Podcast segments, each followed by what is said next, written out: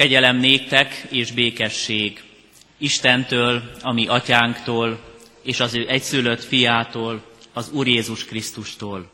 Amen. Vizsgálj meg, Istenem, ismerd meg szívemet, próbálj meg, és ismerd meg gondolataimat. Nézd meg, nem járok-e téves úton, és vezes az örökké valóság útján. Amen. Kedves testvérek, zenés áhítatunkat folytassuk úgy, hogy meghallgatjuk a Kecskeméti Vég Mihály énekkarunk szolgálatát. A gyülekezet foglalja el a helyét, és hallgassuk meg együtt Claude Gudimel feldolgozásában a 31. és 69. Zsoltárokat, ezeknek a feldolgozásait. Az énekkart kíséri Hámori Ádám Harsonán. Thank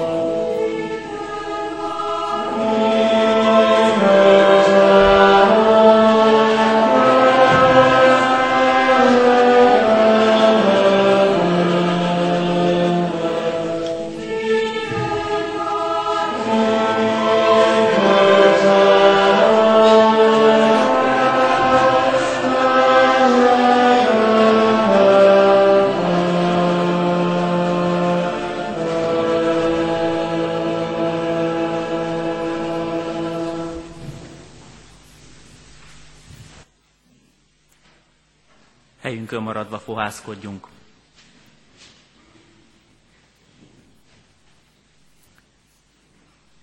Mennyei édesatyánk, irgalmas Istenünk, megváltunk, gondviselő Urunk. Köszönjük neked, hogy adtál vágyat a mi szívünkbe, és köszönjük, hogy engedted, hogy eljöjjünk most a te hajlékodba, hogy együtt magasztaljunk és dicsérjünk téged. Minden jóságodért, amit megtapasztaltatsz velünk, amit bizonyítottál az elmúlt hét napjain, amit újra és újra a veled való közösségben átélhetünk. Köszönjük, Urunk, azt is, hogy eljöhetünk ide minden gondunkkal, nyomorúságunkkal, minden nehézségünkkel. Valóban, ahogy énekszóval hallottuk az előbb, megvalljuk, néha így érezzük magunkat, hogy elborítanak minket a gondok és bajok, ahogy a víz elborítja, annak habjai, hullámai elemésztik a fuldokló embert. De köszönjük, hogy Te megbizonyítottad azt is, hatalmasabb Úr vagy, minden nyomorúságnál, nehézségnél nagyobb, és kimentesz minket a bajból. Jöttünk, Urunk, hogy letegyük lábaidhoz a mi védkeinket, amelynek súlya terhel bennünket. Könnyebbítsd meg szívünk terhét. És kérünk tőled erőt és vigaszt, bátorságot. Mindazt, amire szükségünk van, úgy, ahogy te tudod, hogy nélkülözzük a te lelkednek ajándékait. Tölts fel minket, áld és szenteld meg esténket, szívünket, lelkeddel vezérelj. Amen. Kedves testvérek, Isten ígéjét olvasom, ahogy református bibliolvasó kalauzunk a mai napra kijelöli a számunkra. Isten ígéjét a 139. Zsoltárt olvasom föl, így szólít meg minket, Urunk, így találjuk megírva az ő üzenetét.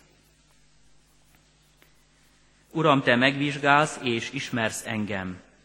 Tudod, ha leülök vagy ha felállok, messziről is észreveszed szándékomat. Szemmel tartod járásomat és pihenésemet.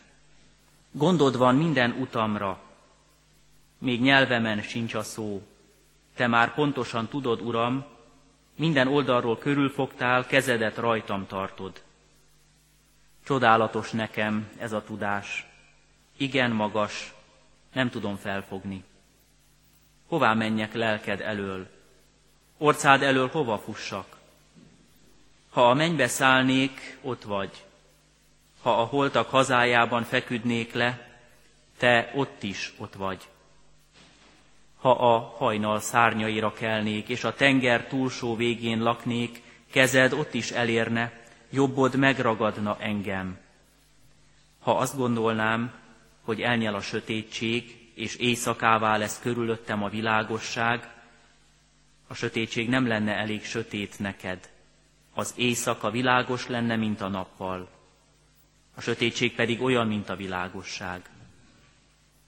Te alkottad veséimet, te formáltál anyám méhében. Magasztallak téged, mert félelmes és csodálatos vagy. Csodálatosak alkotásaid, és lelkem jól tudja ezt. Csontjaim nem voltak rejtve előtted, amikor titkon formálódtam, mintha a föld mélyén képződtem volna. Alaktalan testemet már látták szemeid, könyvedben minden meg volt írva, a napok is, amelyeket nekem szántál bár még egy sem volt meg belőlük. Mi drágák nekem szándékaid, Istenem, mi hatalmas azoknak száma. Számolgatom, de több a homok szemeknél, és a végén is csak nálad vagyok. Bár megölnéd Istenem a bűnöst, és távoznának tőlem a vérontó emberek, akik családul beszélnek rólad, ellenségeid, hazugul mondják ki nevedet. Ne gyűlöljem egy gyűlölőidet, Uram, ne utáljam-e támadóidat? Határtalan gyűlölettel gyűlölöm őket, hiszen nekem is ellenségeim lettek. Vizsgálj meg, Istenem, ismerd meg szívemet, próbálj meg, és ismerd meg gondolataimat. Nézd meg, nem járok-e téves úton, és vezes az örökké valóság útján. Amen. Kedves testvérek, zenés áhítatunkon hálát adunk Szenci Molnár Albert életért és munkásságáért. Ezen az estén egy kicsit összefoglaljuk mindazt a sok szépet, jót, Istennek ajándékait, amit Szenci Molnár Albert életén keresztül kaphattunk a mi Urunktól. Ahogy elhangzott már a kórusunk szolgálatában is két csodálatos Zsoltár, sokkal többet is idézhettünk volna, sokkal többet is énekelhettünk volna, akár Gudimeltől, aki kortársa is volt Szent Simolnár Albertnek, akár ahogy énekeltük az énekes könyvünkben magát, a Zsoltárt, és énekelhetünk több Zsoltárt is, amit Szent Simolnár Albert írt, az ő tollából származnak az ő átírásában a mi énekeink. De nem csak erről híres, ami ősünk, reformátorunk, azt is tudjuk róla, hogy kiváló nyelvész volt, nagyszerű fordító, újító. Sok-sok olyan írása maradt fenn, ami nem csak abban a korban, amikor élt, hatalmas munka volt és nagy segítség, hiánypótó mű, hanem évszázadokra meghatározta nem csak a reformátusságot, hanem magyar népünket és nemzetünket is. Azt tudjuk Szenci Molnár Albertről, hogy 1574-ben született augusztusban egy Szent nevű településen, ahogy a nevében is halljuk, látjuk, ami körülbelül 20 kilométerre található Pozsonytól. Jómódú családban született, ősei, felmenői molnárok voltak, édesapja is faragó molnárként dolgozott, viszonylag jó keresettel bírt. Dédapja volt az, akit fel tud mutatni a családfa, és aki az első Molnár volt a családban, innen örökölték folyamatosan a Molnár jelzőt is a nevüknél. 12 éves korában elárvult, édesanyja meghalt. És ekkor sok testvére mellett az édesapjának bizony nehéz volt már előteremteni a mindennapi betevő falatot, és odaadta fiát egy arra zarándokló, vándorló diáknak, aki megígérte, hogy a fiát elviszi a Debreceni kollégiumba, és ott majd tanítatja őt. Csak hogy ez a vándordiák nem tett eleget ígéretének, és sokat kóboroltak, magával vitte a kisebb gyermeket, anélkül, hogy beíratta volna, hogy elvitte volna magával valóban a tudomány akkori fellegvárába, a református kollégiumba, Debrecenbe. Aztán ez a vándordiák egy gyors lefolyású betegségben meghalt, és így magára maradt Szent Simolnár Albert. Egyedül keresett új patrónust, haza nem akart menni, hiszen nem tanult még, nem tudott még semmit hazavinni magával. Így csatlakozott és kért munkát és bért a híres lelkésztől, Károli Gáspártól. Hozzá csatlakozott pont akkor, amikor Károli Gáspár református lelkészként és fordítóként a Bibliát fordította le magyar nyelvre. Ez a teljes Biblia fordítás az 1590-es években készült el, és a fiatal Szenci Molnár Albert Károli Gáspár mellett, mint segéd tevékenykedett. Hozta, vitte a nyomdában a Biblia fordítás elkészült példányát, lapjait, és közben nagyon sokat tanult a reformátor igehirdető mellett. Aztán úgy döntött, hogy beteljesíti azt, amire elkérezkedett, ami terve és szíve vágya volt.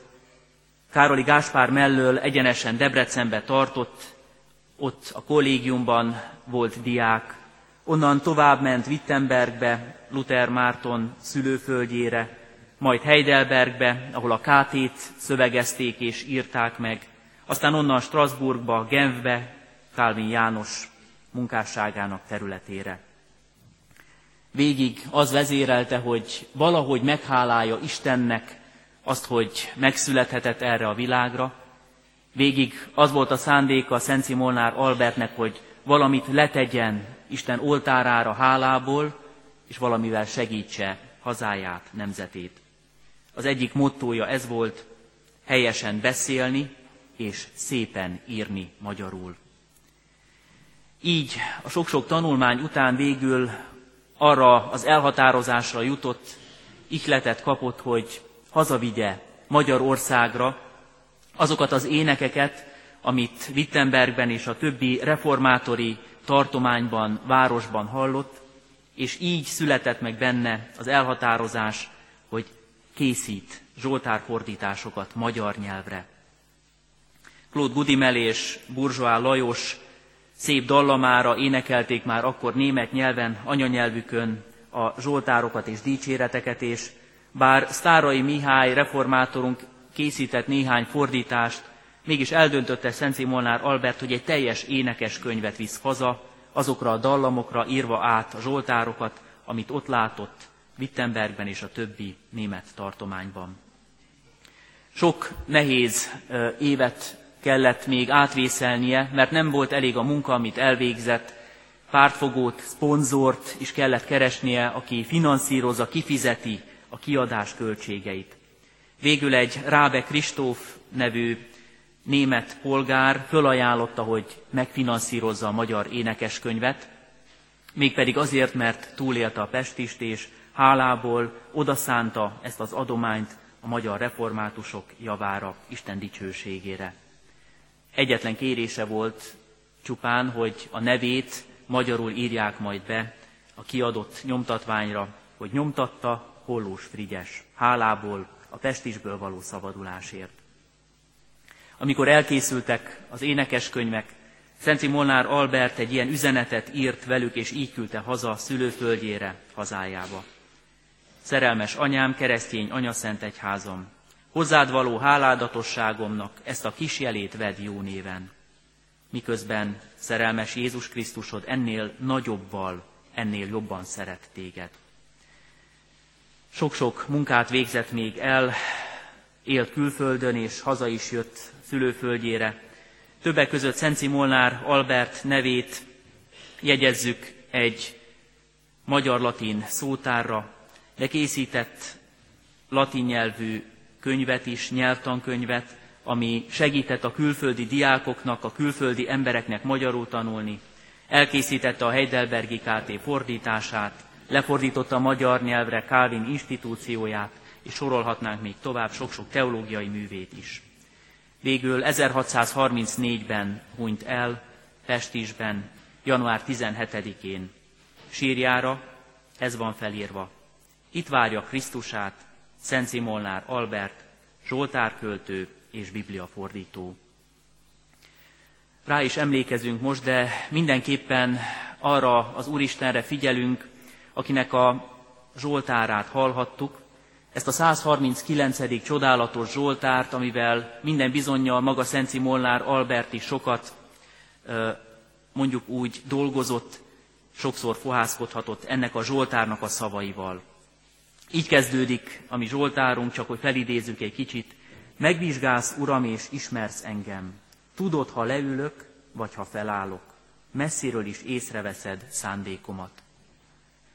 Mindannyian, akik ezt a Zsoltárt halljuk, olvassuk, időről időre szembesülünk Isten hatalmával, talán azzal a gondolattal is meg kell, hogy birkózunk, hogy amikor magunkra csukjuk az ajtót odahaza házunkban, lakásunkban, és senki nem láthat minket, Isten szemei akkor is figyelnek ránk. Igen, ennek a Zsoltárnak a keresztény emberre nézve sok következtetése lehet. Most három gondolatsorban hadd foglaljam össze egy kicsit, hogy milyen irányban beszélgetünk, gondolkodhatunk majd együtt. Az egyik az, hogy Isten lát minket. Az ő mindent tudással, bizony hatással van erre a világra, és személy szerint a mi életünkre is. Lát, de ugyanakkor jó indulattal, szeretettel vesz minket körül. És ebből adódóan valamilyen következménye is kell, hogy legyen ennek a mi életünkre. Tehát ha röviden mondanánk, akkor a mi Zsoltárunk, ami figyelmünket Istenre irányítja, megláttatja velünk Istent, megszeretteti velünk a mi Urunkat, és segít megváltozni ezáltal. Az, hogy Isten mindent lát, és hogy mi következik ebből, éppen csak érintőlegesen gondoljuk át. Egyrészt azt nem tudjuk, hogy hogyan lehet jelen Isten egyszerre mindenütt, és hogyan tudhat mindenről. Ez egy titokzatos dolog, maga a Zsoltáros is kimondja az egyik helyen, hogy nem érti. Nagy titok ez a számára, mindannyiunk számára így van, Isten mindent látó, mindenütt jelenlévő volta, egy picit misztikus a mi számunkra. A képzőművészetben, és ezzel talán sokan találkoztunk már, gyakran úgy ábrázolják Istent, hogy egy háromszögben egy nagy szemet festenek meg, rajzolnak meg, ami Isten szemét akarja egy kicsit a Szent Háromság szimbólumával egyben kiábrázolni, és arra utal, azt mutatja, hogy bizony Isten mindenütt ott van, és mindent lát. Ahogy a Zsoltárban olvastuk, nem csak mindent lát Isten, de az ő kezével mindenhová el is ér. Megint egyfajta antropomorf kifejezés, amikor az emberi kifejezésekkel próbáljuk meg Isten dolgait közelhozni. Sok embert ez bizony olyan következtetésekre ösztönöz, hogy inkább menekülnének Isten mindent látó szemétől, Isten minden hová elérő kezétől. Talán, hogyha most nagyon szélsőséges irányba mennénk el, akkor egyes emberi jogi aktivisták, egyes szélsőséges gondolkodók azt mondanák, hogy ez bizony csorbítja a mi emberi szabadságunkat, sérül az egyén szabad joga, és úgy, ahogy sok köztéri kamera ellen, illetve sok-sok megfigyelt terület ellen tiltakoznak, talán így mondanák ki azt is, hogy minket Isten ne figyeljen, ránk ne figyeljen, nem akarunk tudni róla, és ő se tudjon a mi dolgainkról. Szeretnék, szeretnék sokan kizárni, kirekeszteni Istent az életükből, mert félelmetes számukra ez a tudás. Egy kicsit a Zsoltáros is így fejezi ki magát, hogy hatalmas, félelmetes dolog Istenek ezzel a minden hatóságával szembesülni. Egyeseket valami féktelen indulatra bírja ez, düre, és azt mondja, hogy hagyjon békét nekem az Isten, nem akarok róla tudni, és ne akarjon ő sem rólam tudni. Menekülés vagy riad bujkálás lehet sok ember számára abból a következtetésből, hogy Isten van, és Isten tud a dolgairól. Csak ki ne derüljön minden rólam. Csak nehogy megtudja Isten, hogy hogy gondolkodom, hogy élek, mi van bennem szívem legmélyén. Sokan pontosan ezzel az indulattal kerülik a találkozást Isten ígéjével, ezért nem járnak el Isten tiszteletre, ezért nem akarnak tudni az egyházról, ezért az a dühös ellenállás, lázadás, ezért fordulnak el a kereszténységtől. De Isten akkor is mindent lát, mindenhová elér. És a keresztény ember számára ez nem kell, hogy félelmetes legyen, hanem meg kell, hogy lássa Istennek ebben a minden hatóságában az ő igazi tervét és szándékát. Azt, hogy oltalom és védelem van ebben a minden hatóságban. Koménius mondta egyszer, aki híres pedagógusként sok-sok gyermek oktatásában vett részt, az Úr azt akarja, hogy gyermekei szabadok legyenek, de ne féktelenek. Valóban Isten úgy akar jelen lenni a világban és a mi életünkben, hogy abban semmi kényszerítő, semmi hatalmaskodó, semmi agresszív módon nem avatkozik be az ember dolgaiba, de mégis valamilyen ösztönző, jóságos módon jelen van. Segíteni akar, hozzá akar tenni valamit a mi ember voltunkhoz. Az ember talán először menekülne, amikor megérti, hogy Isten milyen hatalmas. Gondoljunk csak Péterre, aki Jézus mellett átél egy csodát, hatalmas halfogás, olyan mennyiségű hal kerül a hálóba, ami rekord számba ment, és olyan időpontban, amikor nem is foghatott volna halat, ő a profi, a szakember, és mit mond Jézusnak, amikor fölismeri, hogy ez nem csupán egy egyszerű prédikátor, Jézus nem csak egy ember, aki bekérezkedik mellé, hanem ő a megváltó, ő az, aki Isten küldöttje. Azt mondja Péter neki, eredj el tőlem, mert én bűnös ember vagyok. Ösztönösen talán mi is így találkozhatunk először Istennel. Vagy van, amikor ránk tör ez az érzés, Uram, hogy szerethetsz, hogy jöhetsz közel hozzám, hiszen én bűnös ember vagyok. Te ismersz, látod életem, számon tartod dolgaimat, és mégis ennek ellenére igényt tartasz rám. Bejössz hozzám, beülsz mellém, csodát teszel. Bűnös ember vagyok, mondja Péter. És így találkoznak sokan és sokan, és Istent talán egy kicsit félelemmel és valamilyen emberi gyarlóságból adódó elutasítással kezelik. Luther Márton és Calvin János Szenci Molnár Albert nagy példaképei voltak. Ők maguk is így találkoztak először Istennel, mielőtt megújult volna az életük. Mielőtt Luther Márton életén keresztül megújította volna az egyházat is Isten. Luther szabályszerűen vergődött Isten hatalmában, és félt tőle, beismeri és ismerjük az ő hitvallásából is, hogy kereste Istent, hogy hol irgalmas, hol könyörülő, megpróbálta megvesztegetni ajándékokkal, jó cselekedetekkel, megpróbálta ledolgozni bűneit, terheit, de nem sikerült. És Istennel másképp találkozott, az ő szeretetén és irgalmán keresztül. Először talán kétségbe esik az ember. Fölteszi a kérdést, hogy úszom ezt meg, ezt a találkozást az Istennel. Belebetegszik talán ebbe, és belebetegszik minden ember, aki nem keresi meg az Istent, aki, ha látja őt, és mégis el akarja kerülni, vagy el akar bújni előle. De Isten azért jön közel hozzánk, hogy meg is gyógyítson minket. Ebből a mi betegségünkből, vergődésünkből meg akar minket szabadítani, egészséget akar ajándékozni nekünk. Aki el tudta olvasni a Bibliaolvasó kalauzunk szerint mai napra kijelölt új szövetségi ige szakaszt, talán ott is Istennek ezzel a szigorúbb útmutatásával találkozik. Máté evangéliumát olvashatjuk az ötödik fejezetet, és a hatodik részbe is így folytatódik majd tovább, ahol többek között így szólít meg minket Isten, hogy aki bűnös ember, és már gondolataiban is hibázik, védkei vannak, jobban tenné, ha levágná kezét, kiválná szemét, ha megtagadná mindazt, ami benne ilyen bűnös gondolatokat indít el. Bizony kemény beszéd ez, mondták sokan Jézusnak akkor, amikor hallották tőle az ő kijelentését, a hegyi beszédet. Kemény beszéd ez, kicsoda hallgathatja, majd elfordultak és otthagyták őt. De a tanítványok, amikor rákérdez Jézus, hogy ti is elmennétek-e, azt mondják, Uram, kihez mehetnénk? Örök életnek beszéde van te nálad. Az ember felismeri Isten közeledésében, minden hatóságában, és ebben a fajta talán radikálisnak tűnő, de tiszta kijelentésben, hogy valami életet akar adni a számára, megváltást, szabadulást. És akkor bizalom támad az emberben, hogy igen, Isten jó, szeret, irgalmas, és az ő jó indulata közel jöhet hozzám. És akkor az ő hatalmával és mindent látó, mindent befolyásoló erejével már úgy számolok, hogy ez az én javamra van. Már nem félek tőle. Mert tudom, hogy ő jótékonyan van jelen az én életemben.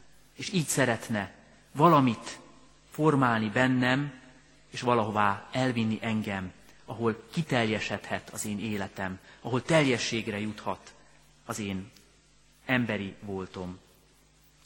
Gyakran szoktuk összefoglalni a Szentírás teljességét, kijelentését János evangéliumával a harmadik részből. Úgy szerette Isten a világot, hogy az ő egyszülött fiát adta, hogy aki hisz ő benne, el ne vesszen, hanem örök élete legyen. Ennek a szeretetnek a súlyát érzi meg a Zsoltáros, és ennek a hatását kívánja a saját életére nézve. Mert ez a harmadik gondolatunk, hogy Istent meglátni és megérteni, hogy mit szeretne, utána mi magunk is viszont kell, hogy szeressük őt, és ebből adódóan valami változás kell, hogy történjen bennünk. Valami, ami hatásként jelenik meg életünkben. Emlékszem, egy alkalommal diákmunkára a Győri Graboplaszban vettek föl minket, és az éjszakai műszakban találkoztunk sok-sok olyan munkatársal, akik megkezdték ugyan a munkát, de az éjszakának egy bizonyos pontján, amikor a műszak vezető már elment, lefeküdt aludni, ők maguk is leálltak a munkával, mert úgysem látja őket a főnök, ellenőrzés éjszaka kellős közepén biztosan nem lesz, és leállt szinte az egész gyár, mindenütt csend volt, mindenki elment aludni, bár a munkaórák mentek, sőt, mivel éjszakai műszak volt, duplán számolták ezt. Mi diák munkásként szintén nem tettünk mást, mint leültünk, szunyókáltunk. Egy valaki dolgozott csak, mint kiderült később, Ő egy református presbiter volt, aki ebben a gyárban dolgozott. És arra hivatkozva nem tette le a munkát, hogy bár a műszakvezető lehet, hogy alszik, de ő azt mondta, az én főnököm, az én uram itt van, jelen van és most is lát. Én nem félelemből, hanem hálából, és azért, mert így látom értelmesnek, továbbra is dolgozni szeretnék. És a gyár szinte egyetlen munkatársa ő volt, mint kiderült a későbbi beszélgetésből éveken keresztül. Átformáló ereje van Istennek, annak az embernek az életében, aki látja, hogy Isten szeretete az ő javát szolgálja. Isten igazsága, talán szigorú kritikája is az ő javára van. Isten mindent látása, és az, hogy körülveszi őt, és el nem lehet menekülni előle, ez mind valahol javára lehet, hiszen oltalmat és védelmet is jelent. Ahogy fölteszi itt a Zsoltáros a kérdést, hova meneküljek? A legmélyebb pontjára a világnak? Tenger mélyére? A pokolba? Hova meneküljek? Bújjak el előled, legyek gyorsabb a szélnél, bújjak el a harmattal, a széllel, nem tudok sehová elmenekülni, mondja a Zsoltáros, mert te ott vagy mindenütt, utolérsz mindenütt. És egyből megfogalmazódik ebben az a biztonságérzet is, amire el akar juttatni mindannyiunkat az Úr, hogy ő áldó, védő jelenlétével is körbevesz minket. Azért, mert Isten úgy szeret, hogy Jézus Krisztusban utánunk jön, megvált, kivált minket a mi nyomorúságunkból, és életcélt, örök életre szóló megváltást kínál nekünk is. Ezért jó, ha időről időre, akár ennek a Zsoltárnak a fohászával, imádságával állunk meg Isten előtt, és kérjük, kívánjuk, hogy vizsgáljon meg minket, világítson át egy kicsit, világítson rá a mi helytelen dolgainkra, ismerje meg szívünket, és mutasson rá, mi az, ami nem helyes, próbáljon meg egy kicsit minket, gondolatainkat, vágyainkat, indulatainkat, és terelgessen tovább a helyes és jó úton. Így ér véget a Zsoltár. Vizsgálj meg Istenem, ismerd meg szívemet, próbálj meg, és ismerd meg gondolataimat. Nézd meg, nem járok-e téves úton, és vezes az örökké valóság útján. Amen. Az énekkar szolgálatával folytassuk Isten tiszteletünket, dicsérjük a mi Urunkat, a Kecskeméti Végmihály énekkar a 148. Zsoltárt, Gudimel feldolgozását énekli majd. helyünkön maradva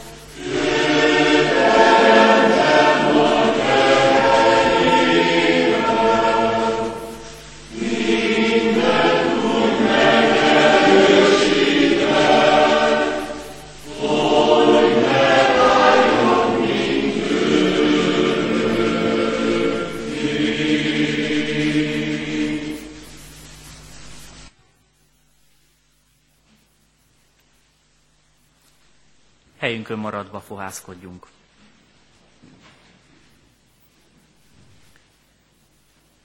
Istenünk, úgy vagyunk, ahogy most a Zsoltárban is hallottuk, olvastuk, félelmetes számunkra tudni, hogy Te mindent látsz és mindenütt jelen vagy, de ugyanakkor bátorító érzés is, hogy Te úgy vagy jelen a mi életünkben, hogy segítesz, szeretettel veszel körül. Ezt bizonyítottad a megváltásban, és ebből fakadóan erősíted a mi hitünket is. Könyörülj rajtunk, Urunk, és add, hogy erőt tudjunk meríteni a Te végtelen hatalmadból, kijelentésedből, mindenütt jelenvaló voltodból, akkor, amikor elgyengülünk. Amikor hitünkben úgy érezzük, próbatételek vannak. Amikor gyász, fájdalom, nehézség köszönt ránk. Urunk, így kérünk, áld és szenteld meg mind azokat, akik most nehéz órákat, nehéz napokat élnek át. Rád bízzuk a gyászterhét hordozókat, és a beteg ágyon fekvőket, és a lét kérdéseivel küzdködőket, akiknek nehéz szembenézni a holnappal.